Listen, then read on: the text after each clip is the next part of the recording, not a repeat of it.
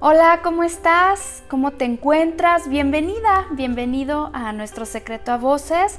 Es un gusto estar con todos ustedes. Hoy es viernes diecisiete de abril y bueno, pues para mí es un placer llevar hasta ti pues un poco de palabra de parte de Dios para que puedas tener un poco de paz, podamos pensar en otra cosa positiva. Eh, seguimos en cuarentena, seguimos resguardados en casita por las recomendaciones que nos hacen las diferentes autoridades para poder evitar la propagación de, de esta pandemia o disminuir en la medida de lo posible los casos. Y qué mejor que en este tiempo para, para establecer o entablar una relación más íntima con Dios. Eh, es positivo y es bueno también dejar de ver a lo mejor tantas noticias amarillistas que nos pueden traer eh, muchísima angustia, muchísimo miedo. Y el día de hoy yo quiero traer hasta ti, a través de lo que creo el Señor me ha mostrado, Dios me ha mostrado, para sentir un poco de paz y de tranquilidad en este tiempo. Gracias por la oportunidad que me das de transmitirte un poco de lo que estoy aprendiendo de la mano de Dios, de la mano de Jesús, y te pueda ser útil a ti.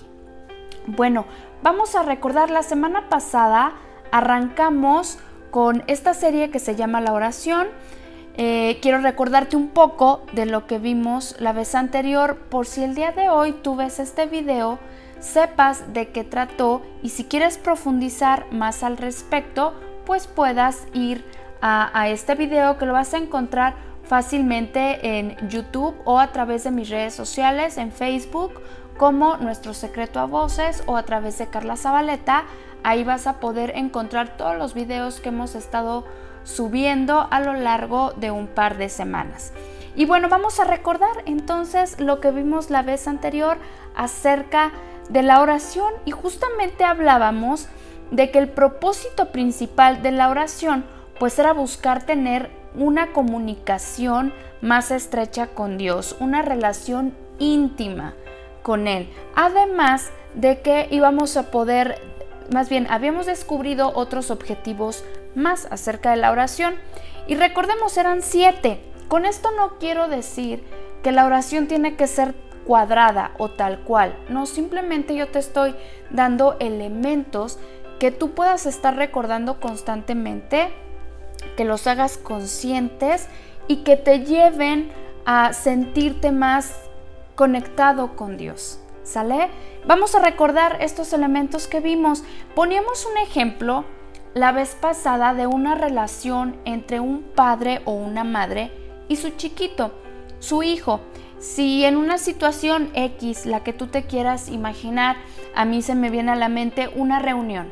Estás en una reunión familiar o con amigos, está tu pequeñito jugando en algún lugar, se cae, se lastima. ¿Qué es lo primero que hace? Llama a su papá o a su mamá. Lo llama, lo busca con la mirada para hacer contacto visual y de esta manera correr hacia él, hacia sus brazos, para decirle: me caí, me lastimé, otro niño me ofendió, me pegó. Situaciones que se dan en la vida cotidiana con los pequeñitos. De la misma manera ocurre con Dios. ¿Qué es lo que tenemos que hacer? Pues primero que nada llamarlo, buscarlo.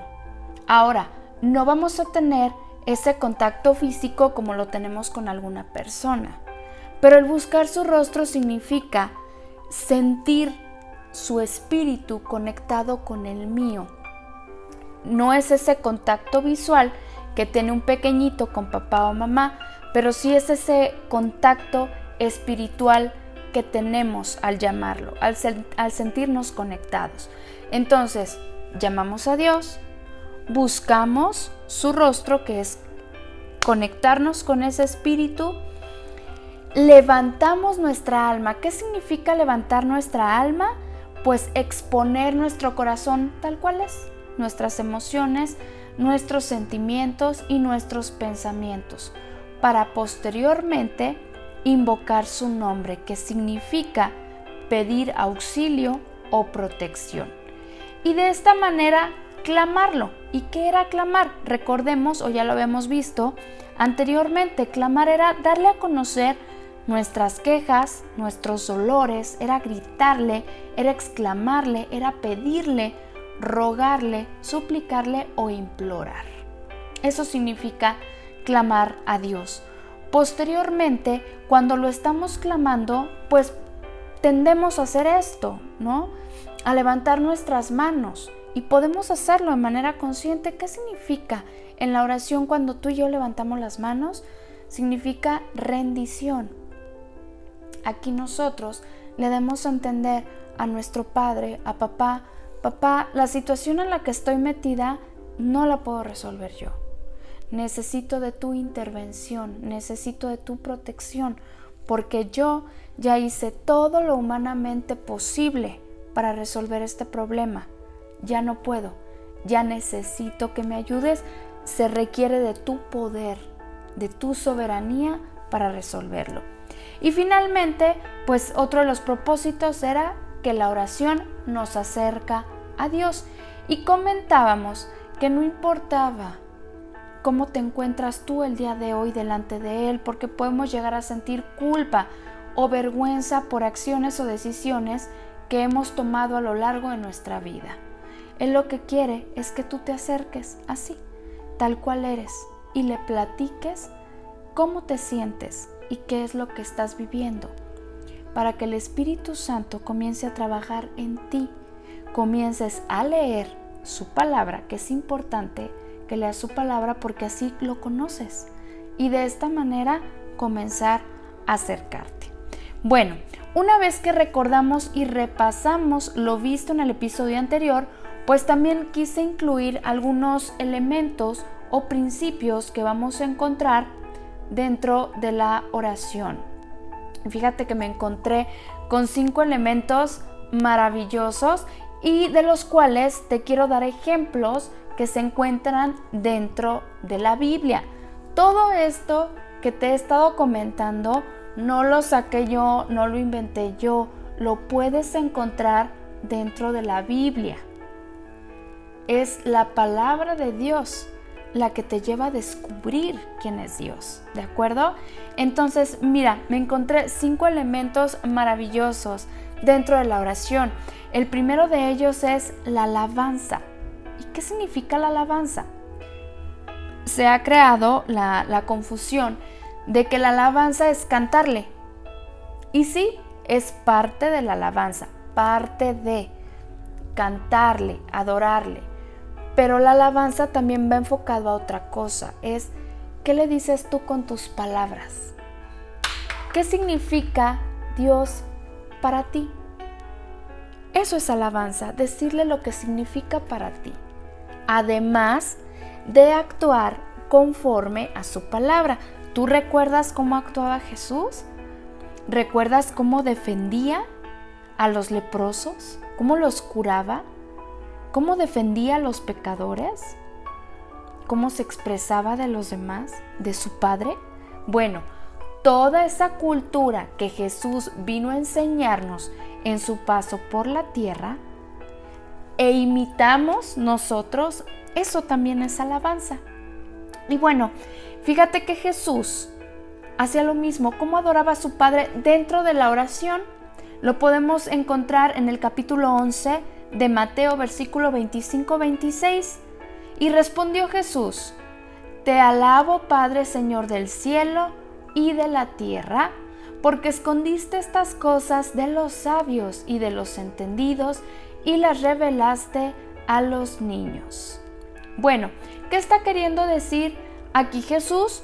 Eh, recordemos que no puedo abarcar tantos temas, pero para que entiendas un poco el contexto de por qué Dios alaba, o Jesús más bien alaba a Dios, es porque permitió que las personas que no eran, eh, que no tenían los conocimientos de la palabra, como en este caso los fariseos, los escribas, recordemos en aquel tiempo eran personas que tenían dominio y conocimiento de la palabra de Dios, de todo lo que habían sido los profetas, etcétera.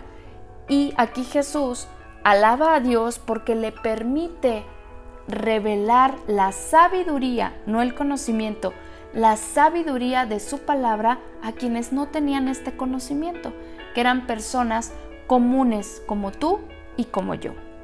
Bien, ahora, ¿qué otro elemento pudimos encontrar eh, eh, dentro de la oración? Pues acción de gracias. La acción de gracias lo podemos ver en la Biblia, cómo se agradece a Dios por lo que tenemos. ¿Qué le agradeces tú el día de hoy a Dios? ¿Qué es lo que le tienes que decir? Gracias, Padre, por los alimentos que tenemos. Gracias por la casa que tenemos. Gracias por la salud. Gracias porque tenemos un techo donde dormir. Gracias porque a pesar de los problemas, de las circunstancias que estoy viviendo el día de hoy, tú estás conmigo. Y podemos ver que Jesús también lo hacía. Recordemos Lucas veintidós diecinueve, y tomó el pan y dio gracias y lo partió y les dio diciendo: este es mi cuerpo que por vosotros es dado, hacer esto en memoria mía. ¡Wow! Estaba agradeciendo Jesús por lo que iba a pasar en la cruz.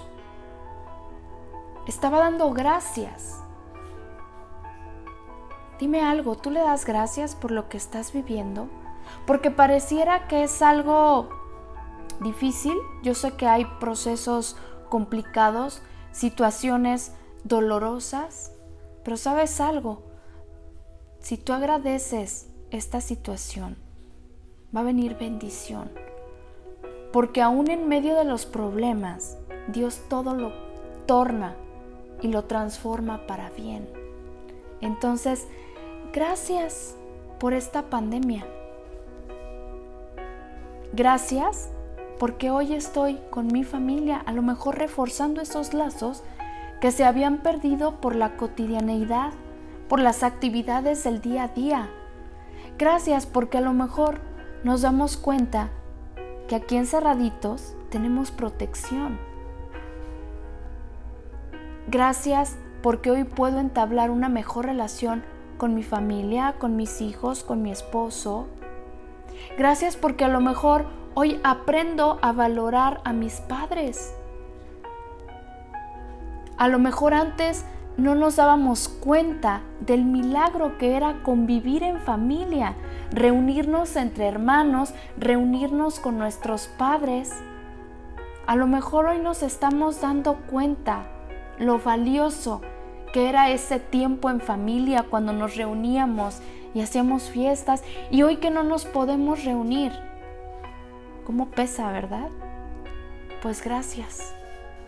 Gracias, Padre, porque hoy puedo jugar con mis hijos. Gracias, Padre, porque hoy puedo platicar o charlar más tiempo con mi esposo. Es más, gracias, porque hoy tengo más tiempo para conocerte a ti. A lo mejor ya se me había olvidado charlar por largos minutos contigo. Acción de gracias. Otro elemento importante, la confesión. ¿Te confiesas con papá? ¿Le has platicado cómo está tu corazón? Porque no solamente es decirle lo que nos parece injusto o lo que nos duele, también es confesar en lo que estamos mal. Es decir, papá, ¿sabes qué? La he regado en mi relación con mis papás, con mis hermanos. No he tenido buena actitud en este tiempo, me he estado quejando, lejos de agradecerte, continúo quejándome. ¿Qué confesión quieres hacerle el día de hoy a papá? ¿En qué le estás regando? ¿Qué actitudes has tenido ante esto? ¿Positivas? ¿Negativas? ¿Qué estás cosechando el día de hoy en tu casa? Confesión. Cuarto elemento, intercesión. Interceder por alguien más. Y, y mira, déjame contarte que descubrí algo maravilloso, recordé más bien o, o eh, volví a sentir lo mismo que la primera vez que leí este versículo, Juan diecisiete, nueve, once, cuando Jesús intercede por ti y por mí. Esta maravillosa oración que hace Jesús antes de ir a la cruz, ¿recuerdas esa madrugada en el huerto de Getsemaní? Cuando Jesús está orando y diciéndole a nuestro Dios, yo ruego por ellos, no ruego por el mundo, sino por los que me diste. ¿Y quiénes son? Somos tú y yo. Son aquellos que seguimos a Jesús, aquellos que lo van a seguir a partir de hoy o de mañana. De ellos está hablando Jesús, sino por los que me diste, porque tuyos son y todo lo mío es tuyo. ¡Wow! Nosotros somos de Jesús y por ende somos de Dios, le, pertene- le pertenecemos a Dios. Y he sido glorificado en ellos. Y ya no estoy en el mundo, mas ellos, estos, tú y yo, se refiere a ti y a mí, están en el mundo. Padre Santo, a los que me has dado, guárdalos en tu nombre. ¡Wow! Le está pidiendo Jesús por ti y por mí. Protégelos, Padre, a los que son míos, a los que me van a seguir, a los que van a creer en mí. A ellos guárdalos para que sean uno, así como nosotros. Y esto es la oración, amiga mía, amigo mío, esto es la oración. Imitar a Jesús, ser uno con Dios, continuar esa cultura, es toda la oración, esto es interceder. ¿Y sabes algo? Si tú ya sigues a Jesús, intercede por todos aquellos que te rodean, para que tengan la oportunidad, sea por ti o por otra persona, de conocer a Jesús. Que, que Dios les dé esa oportunidad de que lo conozcan a través de alguien, de ti o de quien sea. Intercede por ellos. Y finalmente, otro elemento o principio básico de la oración es la petición. ¿Recuerdan ustedes esa oración que Jesús nos enseñó en el monte, mejor conocida como el Padre Nuestro? Pues bueno, aquí encontramos un ejemplo de petición. Venga tu reino. Esto lo tenemos que pedir todos los días, más ahora, en estos momentos tan difíciles. Es momento de decir, venga tu reino, hágase tu voluntad, como en el cielo, así también aquí en la tierra. El pan nuestro de cada día, dánoslo hoy y perdónanos nuestras deudas como también nosotros perdonamos a nuestros deudores. No nos metas en tentación, mas líbranos del mal. ¡Qué maravillosa petición! Petición que tú y yo debemos hacerle. ¿Qué le quieres pedir hoy a papá? ¿Que te dé la oportunidad de conocerlo a profundidad? Que te dé la oportunidad de descubrir en este tiempo de pandemia que estamos en casa, de descubrirlo a Él, de descubrir aquellas áreas en las que estamos fallando, porque yo también he descubierto áreas, ¿sabes? Yo también me he dado cuenta en qué estoy fallando y quiero transformarlas. Es un proceso, no te sientas mal. A lo mejor te vas a dar cuenta en algunas áreas de tu vida en las que estás fallando. Pero lo maravilloso y lo hermoso de todo esto es que con la ayuda del Espíritu Santo tú vas a poder ir adquiriendo esta transformación. Y es importante también que comiences a leer su palabra para saber qué es lo que le agrada, qué es lo que quiere de ti y de mí, qué es lo correcto. ¿Cómo vamos a salir de esta pandemia? ¿Cómo nos vamos a enfrentar al mundo de allá afuera? Este amigo, amiga, hermano, hermana. Este es el momento para darnos cuenta, para meternos en su palabra, meternos en su palabra, profundizar con él, para que el día que nos toque salir de nueva cuenta, lo hagamos de manera diferente. Espero que te haya gustado el podcast del día de hoy. Recuerda, esta fue la parte dos de esta serie que se llama La Oración, y te quiero dar un adelanto de la siguiente semana. ¿Cómo debemos orar? ¿Cuál debe ser nuestra actitud delante de la oración? ¿Sí?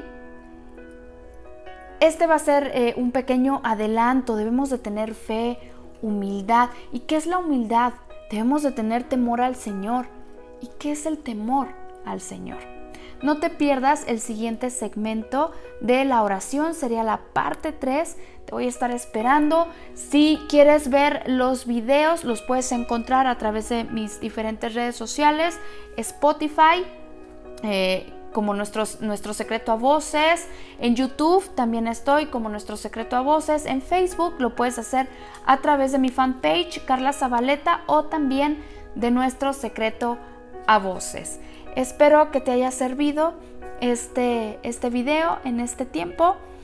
Eh, que tengas paz, que tengas amor de parte del Señor y que tengas un excelente fin de semana. Nos vemos el siguiente viernes. Hasta la próxima.